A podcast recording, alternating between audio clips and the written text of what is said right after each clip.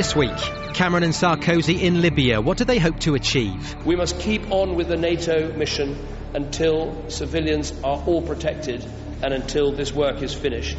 We will help you to find Gaddafi and to bring him to justice. Is the violence in Kabul a sign of things to come? And George Cross recipient Matt Croucher looks back at 90 years of heroes.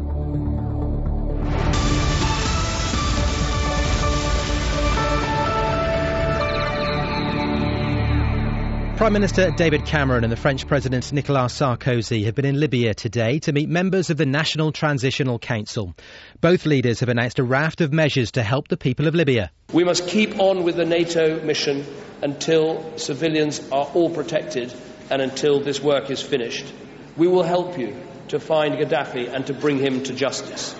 And we also want to help you to take the dangerous weapons out of Libya, whether that is surface to air missiles, whether it is the mines that will prove such a problem to your people. David Cameron speaking a little bit earlier on in Tripoli. Oliver Miles was a British ambassador to Libya and joins us uh, now. Oliver, thank you very much for being with us on the programme. Uh, what do they hope to achieve from the visit today? Well, I think it's a, uh, a kind of a celebratory visit. It's to, to, mark the end or nearly the end of this um, period of, of fighting, which was uh, in which NATO and particularly Britain and France were a big support to, to Libya. Um, I mean, they're obviously keen to show at least the beginning of uh, the end game in Libya. Is that premature at this stage? Well, I hope not. um, the fact is, things have moved very quickly in the last um, two or three weeks in Libya after a, a, prolonged period of standoff, but they're not actually completed yet. Uh, there are still Gaddafi supporters holding out in three or four centres, not very large centres, but sufficiently large uh, to be a, a, real worry to the uh, to the Transitional National Council. Uh, you, you, know the country better than most, uh, Oliver. Is Libya capable of moving on swiftly?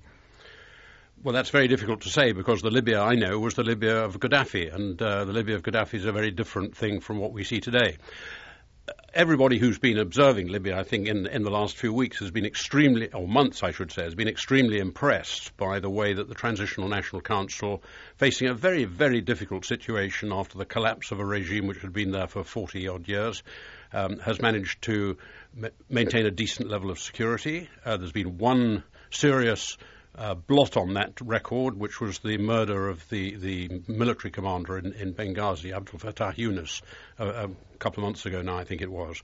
But apart from that, uh, security has been good. The, the uh, level of, of supplies for the people of essentials like water and, and electricity and food have, have uh, been uh, at an astonishingly good level, really, considering the awful the awful situation that one might have seen there. Everyone, of course, makes a comparison with, with Iraq, where the, the arrival of the victorious Allies was followed by a period of total anarchy and looting and destruction. Nothing like that in Libya. I guess some of the um, measures that David Cameron has announced today go some way towards trying to avert a similar thing happening. I mean, Britain has pledged to deploy uh, a UK military team to advise the NTC on security, to make hospital places in the UK uh, available for critically ill Libyans, and to provide money for demining and police communications. W- what did you make of some of those measures? Well, I think the, the, the, first thing to say, and it's a good thing to say about them, is that I think all these things are response in response to priority requests from the Libyan side, and I think that's a very important point because I do think that there is a risk in a situation like this that uh, countries like Britain and France, which have played a big part in the uh, in the ending of the, the old regime, uh, will overplay their hand and outstay their welcome. And what I would like to see is Britain responding to requests from Libya for help, which I believe will be forthcoming, and I think that's what's happening right now. And when I say request for help, don't don't forget that Libya is uh, a rich country. Not right now, it isn't because all the money's been frozen. But uh, in the medium and long term, it's a rich country. They're not asking for help in the sense that they need us to pay for their help. They're asking for help which they will pay for. Stay there, Oliver. Let's bring in um, Christopher Lee, our defence analyst. Christopher, I know you've been in Rome all week chatting to various NATO advisors about a variety of topics. Obviously, Libya, I presume, is one that you've been talking about quite a lot. What's, what's the whisper? Yeah, you, you, you talk to the French, and they talk about Sarkozy. They, they call him Sarkozy the, the, the, the Libyan. um, that in the Elysee Palace he has been there, he's been going over the maps, he has been going over the, the, the military uh, op- operational details in, in absolute detail. One of the French said to me, perhaps predictably, he said, ah, he said, you're Cameron, uh, tagging along, tagging along. He said, this is our meeting here. But the important thing they say is exactly the point that Oliver's making. Um, it is, this is the Libyan show. If they want any help, ask for it. We must not try to, and we wouldn't get away with imposing it. The first thing they need to do, once they've got all the utilities up and running, to some extent the security uh, is in place anyway. They've got to get the oil moving because at the end of the day, as Oliver says, they are rich, but they are oil rich. And that is the important thing. Now you then talk to the French, you talk to the, uh, to the, even to the Dutch about this, and they say, well, there's one word that they're talking about, and that is the word total. And total doesn't mean complete, it means Total Oil, which is the French oil company. This is about oil all the oil contracts are likely, according to the people in Rome, uh, all the oil contracts are likely to stay in place. Not people are not going to be usurped, but the French are going to be there at the front of it. And there is this balance between, oh well, you know, Cameron, who he, sort of Ed. Uh, the truth is, uh, it's about Libya. It is not about the politics of Sarkozy and Cameron. Uh, let's pick up on a couple of those things, uh, Oliver Miles. Firstly, the oil. David Cameron did uh, make pains to say that it is about getting the oil flowing again in terms of uh, a Libyan economic recovery, but that isn't an entirely selfless act, is it? Of course not. No, the world needs Libyan oil, and, and Libya needs the world's money. It's not, not selfless at all. It's a it's a win-win for Libya and the rest of the world. I must say, I rather doubt the idea of total oil in Libya.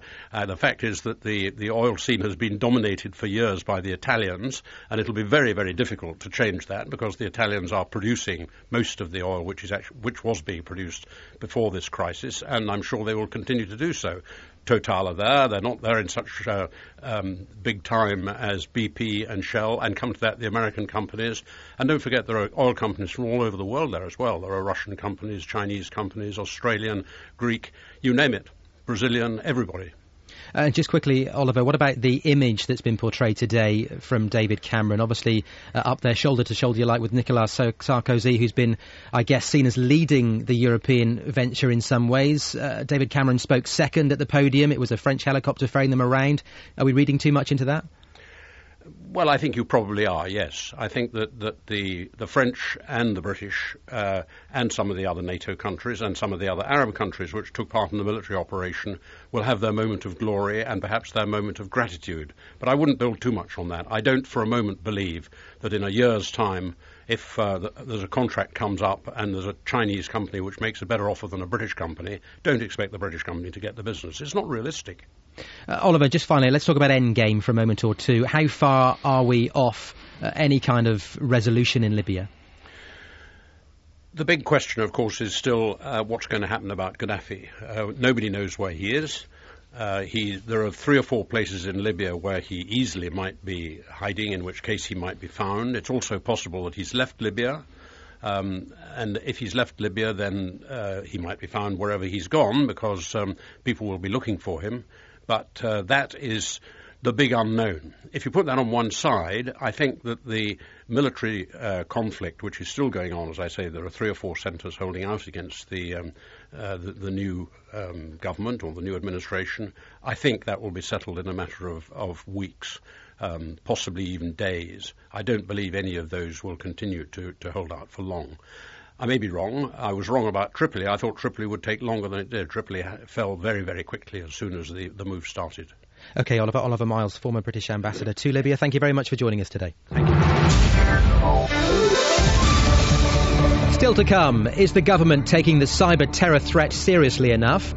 And George Cross recipient Lance Corporal Matt Croucher takes us through 90 years of heroes for a new book. News, discussion, and analysis. This is SitRep on BFBS.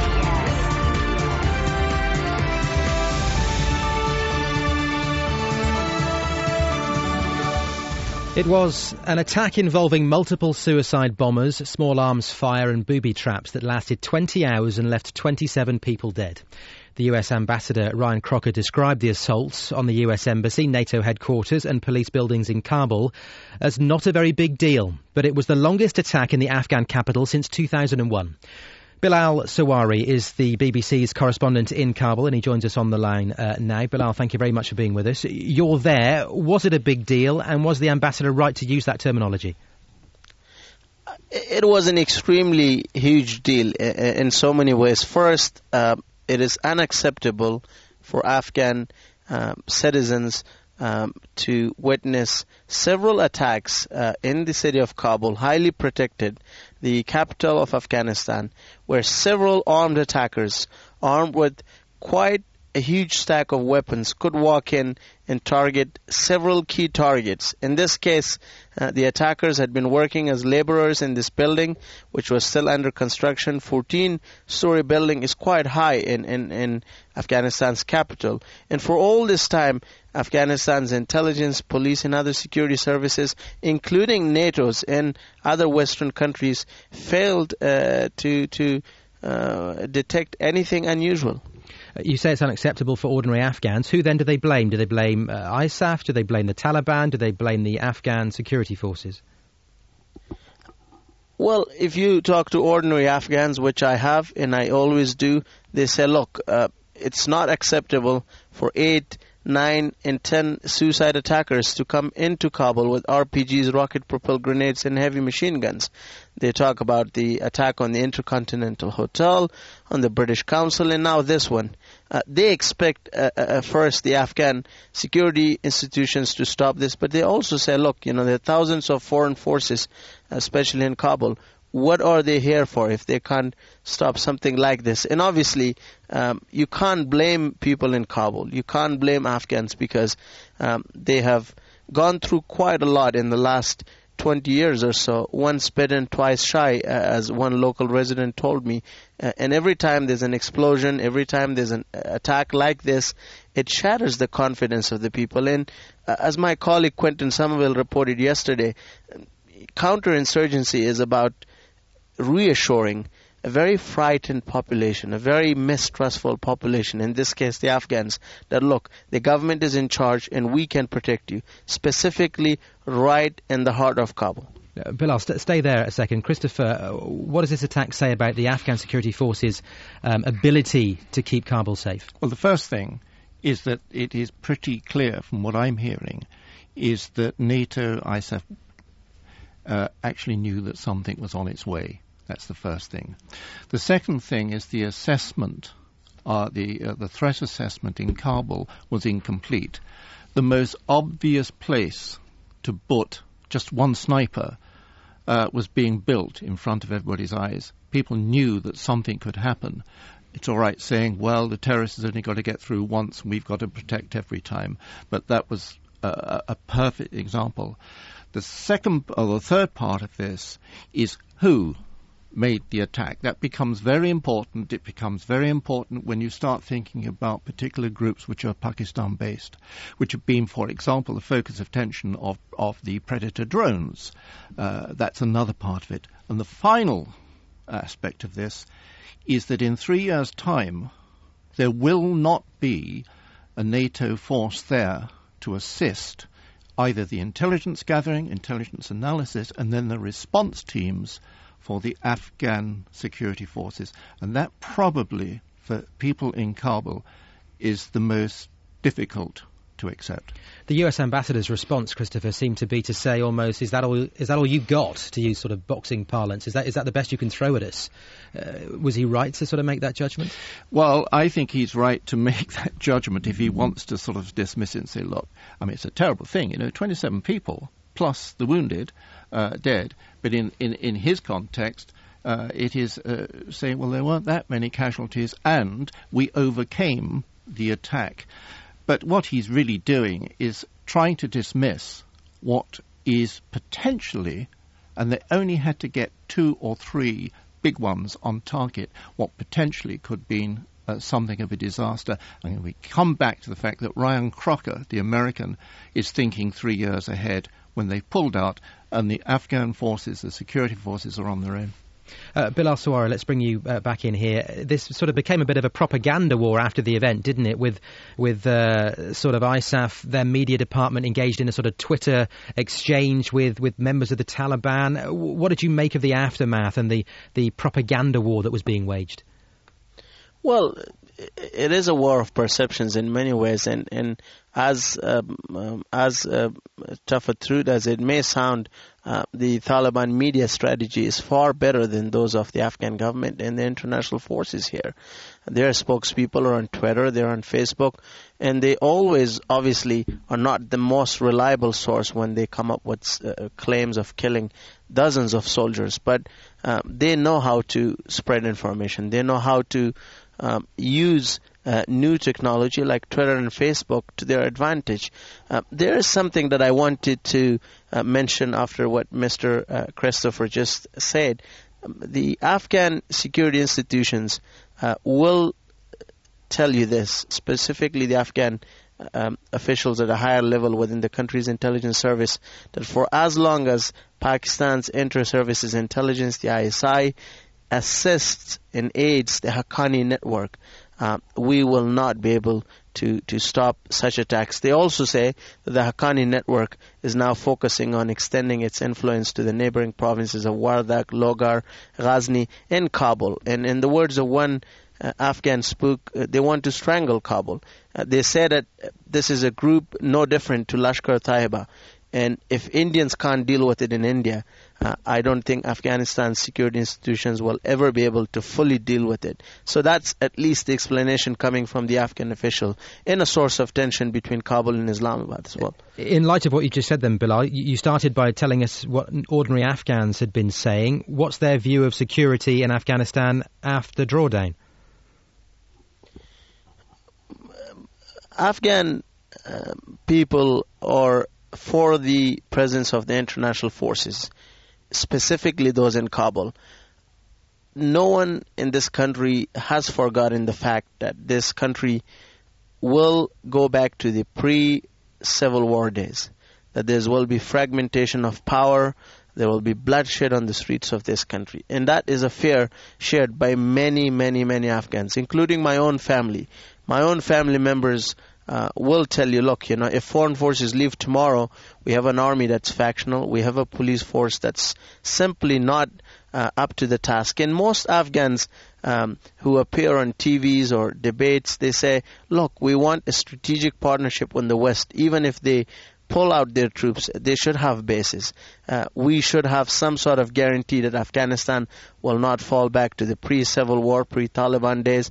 And specifically, Afghans are worried about uh, the two neighbors, Pakistan and Iran, uh, they say that these are the two neighbors that have supported various factions, uh, and um, that is a real fear. So if you think about it from the Afghan people's point of view, they still think that Afghanistan is like a sick patient, and the doctor is having a surgery, and in the middle of the surgery, the doctor is taking their gloves off. That's a saying that I keep hearing everywhere I go, whether that's in Kabul or in the provinces. So that's what the Afghan uh, people think that an international presence is needed for a foreseeable future.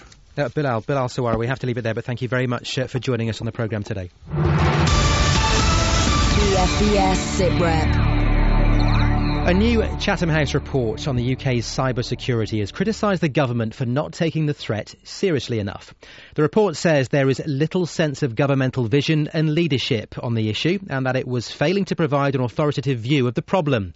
One of the report's authors, Claire Yorke, joins us now. Claire, thank you very much for being on the programme. Uh, what has the report uh, surmised? What we found is we found there's an a lack of awareness at senior level of critical national infrastructure. That includes your services which provide energy, water, gas, communications networks, and food supplies.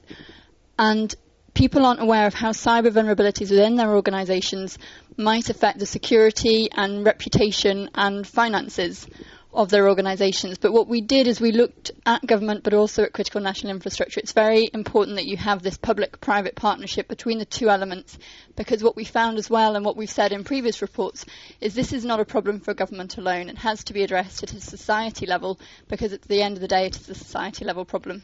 Let's talk about the government response uh, before we get into the sort of uh, private sector response. The government has put cybersecurity on their coveted top four list of threats alongside things like sort of pandemics and uh, military action. Uh, so I guess that you would say that's that's a good thing, but are they are they doing enough? Cybersecurity is certainly a challenge for the next few years, and it is high on the government's priority list. I think the problem with cybersecurity at the moment is people aren't entirely sure what the problems will be, how they will manifest themselves, and also what it means for different sectors of society. They are dealing with it. We're seeing a number of initiatives, we're seeing a number of government departments working on this issue. In fact, I think there might be some competition between different departments for who controls it, but we are expecting a government strategy to come out in the next few weeks, I think. It's meant to be due soon. So they're looking at it, but it's one of these new problems. It's currently finding the parameters of the problem, currently understanding how it should be defined and debated. And that's really why it's hard to see a definitive solution. Well, well today the MOD has announced the appointment of Air Marshal Sir Stuart Peach as the first Commander Joint Forces Command, or JFC. This is the new structure. Uh, one of the changes recommended in the Defence Review carried out by uh, Lord Levene. I guess we're talking about joined up thinking in terms of cybersecurity. Mm-hmm. That, that's one of the key factors, isn't it? Absolutely. No one sector can deal with this on its own, and I think it's great that the military are beginning to look at this in a joint approach, and I will be interested to see how it develops over the coming months and years. But it's not just a problem for the military alone, it has to be addressed by government, and it does have to be addressed by organisations, private and public, including your banks, energy suppliers, um, and all those other food suppliers, communications networks, and the aim of the report was really to make sure that people are aware of quite what role they have in that dialogue. Uh, Christopher Lee in the studio with me, uh, listening intently. What's what's your take on the, the cyber threat and the government's response to it? Uh, government, it's surprisingly, people knock the government on so many things. They're not that bad. They really do understand this. But you see, I go and talk to the oil people. If you want to know what's going on in the Middle East, you go and talk to the oil people, and they talk about cyber security now in a very, very big way. Go and talk to, to, to BP and mm. see what they're thinking about it, and it is extremely imp- uh, impressive. But what we have to do, almost as a nation, is get into this whole idea of cybersecurity. There are a lot of people in sort of down table positions in industry and commerce that, in fact, could be quite vulnerable and could cause things to happen. This is not simply getting sort of Norton security put into your, your, your, your, PC. It is, it is major major thinking. Now, when you look at it at government level, look at it what the MOD is doing, for example, you start thinking right at the top. Uh, GCHQs involved. It's also it is also not a, uh, a national thing. It is international. I mean, it's an irony when NATO set up its new office on cyber cyber security in Tallinn. One of the first things that happened is it was hacked into. Now, it was it, it didn't matter that much at that stage, but it is an example that when I sort of this this on Monday I was in Rome talking to people there about NATO, and they said, "Well, we're getting around about 800 hacks a week into our systems." And I think he was probably making an underestimate. But you put that into commercial systems, you imagine being able to, because everything's computerized, you imagine being able to turn off the nation's gas supplies or the electricity supplies, and you can do it in half an hour. Go and talk to E.ON and see what they're doing about it. And they say it's one of the biggest threats to society that we've got in the United Kingdom at the moment. Uh, uh, Claire Yorke, without uh, completely freaking everybody out who might be listening to this, this is kind of scary stuff, isn't it? On a, on a personal level, on an, on an individual level as well. It is something to be concerned about. I have to admit, I would step away from the language that is a little bit too um, radical and extreme. This is something that we have to deal with, but I think people are looking at this, people are managing, and Christopher's absolutely right. There are examples of best practice. Some organisations really get this, and that's one thing our report tried to identify. But there are a lot of people who just aren't aware of quite how this problem manifests itself, and that's really important. But it has to be dealt with in language that is proportionate to the threat, in language that is nuanced, and that also reflects the different dimensions. That a computer failure is not the same necessarily as a cyber attack. Is it too simplistic then to give out any kind of advice to people who might be listening in terms of what they should be doing? Or we talked about not just simply updating your virus, antivirus software.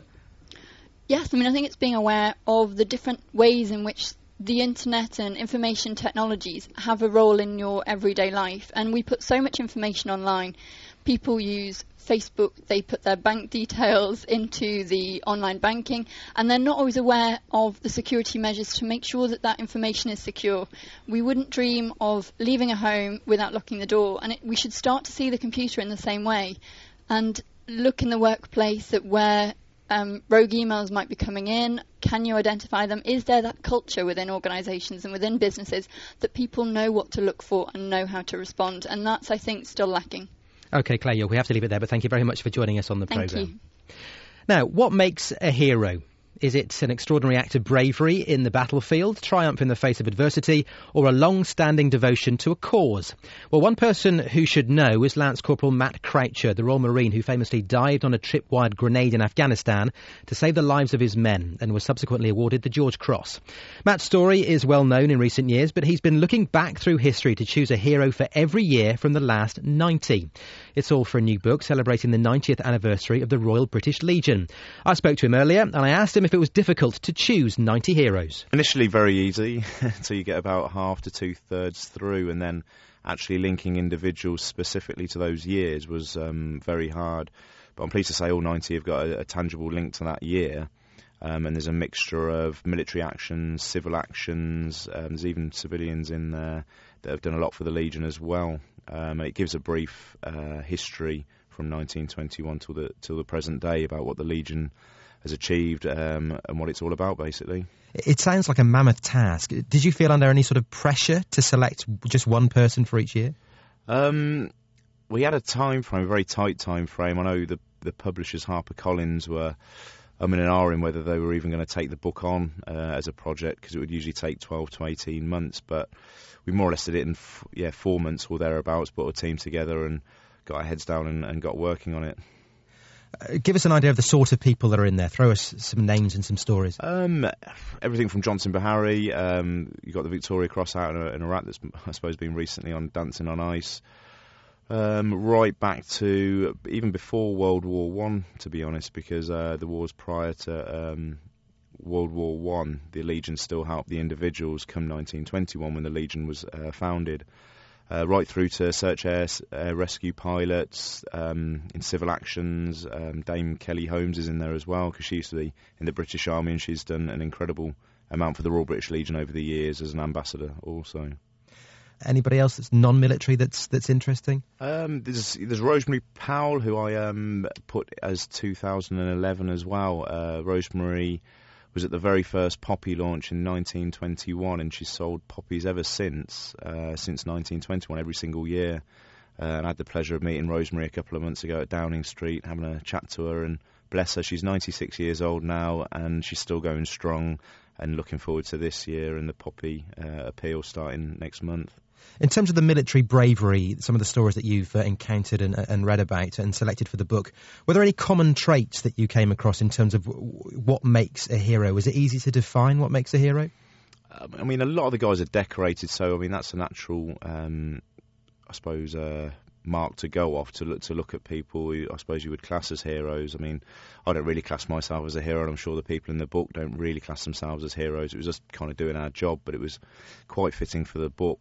Um, in terms of, um, I suppose, links across the board, uh, a lot of them were getting shot at during their actions. Uh, um, the majority of, uh, are the Army. I think there's a good 50% that are Army, but there's also um, a good few Royal Air Force, Navy, Royal Marine stories in there as well. Um, some of the ones from World War II with the Royal Air Force are pretty incredible, and the Royal Navy now. Uh, and you actually look at that and think, well, I don't think those type of actions can happen now in the future with the modern aircraft we've got and the modern ships. So uh, it's interesting reading about those. You said you don't consider yourself a hero as a George Cross winner. Was there any uh, temptation to sneak yourself in there? Um, HarperCollins did mention about sticking my uh, myself in there, but I think enough smoke's been uh, been blown in your me, direction, in my direction, shall we see? say yeah. So I think it was blowing your own trumpet a bit if I put myself in the book as well. And uh, it was lit, the, literally the book was uh, was done to um, hopefully achieve hundred thousand pounds or more for the Royal British Legion this year. Well, Matt, uh, thank you very much for coming in. Good luck with it. It's out today. Yeah, thank you thank very you. much. Cheers. Thanks, Matt. Uh, Matt Croucher speaking to me uh, earlier on. Christopher, we do use the term hero a little bit too liberally these days, don't we? I think we do. Um, that's not knocking it. I mean, any guy that can actually just continuously try and disarm mines, landmines, for example, is a hero in my book. But I think it's also a hero It's something you have when you're very young, isn't it? You try to impersonate that hero. I know you, as sort of you know, a bit of a cricketer in your spare time, sort of you know, you have or had a hero uh, that, that you followed. But Nelson, 1805, before victory went down to uh, south to Trafalgar, was followed by thousands of people in London when he was at home. He was a national hero, and that's quite something difficult to follow. Cheryl, who I guess is the answer to that uh, question. Christopher, thank you, uh, thank you as ever for joining me on the program today, and thank you to uh, all our guests. If you want to get in touch, you can. The usual details apply, and you can follow us on Twitter at BFBS. Sitrep is the address. We're back at the same time next week. Until then, goodbye.